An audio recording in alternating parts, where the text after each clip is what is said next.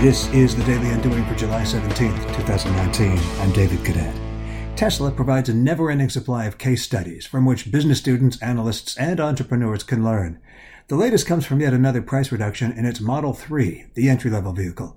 The problem is that price decrease isn't resulting in demand increase the way it's supposed to, according to the tried and true logic of the demand curve, a cornerstone of economics.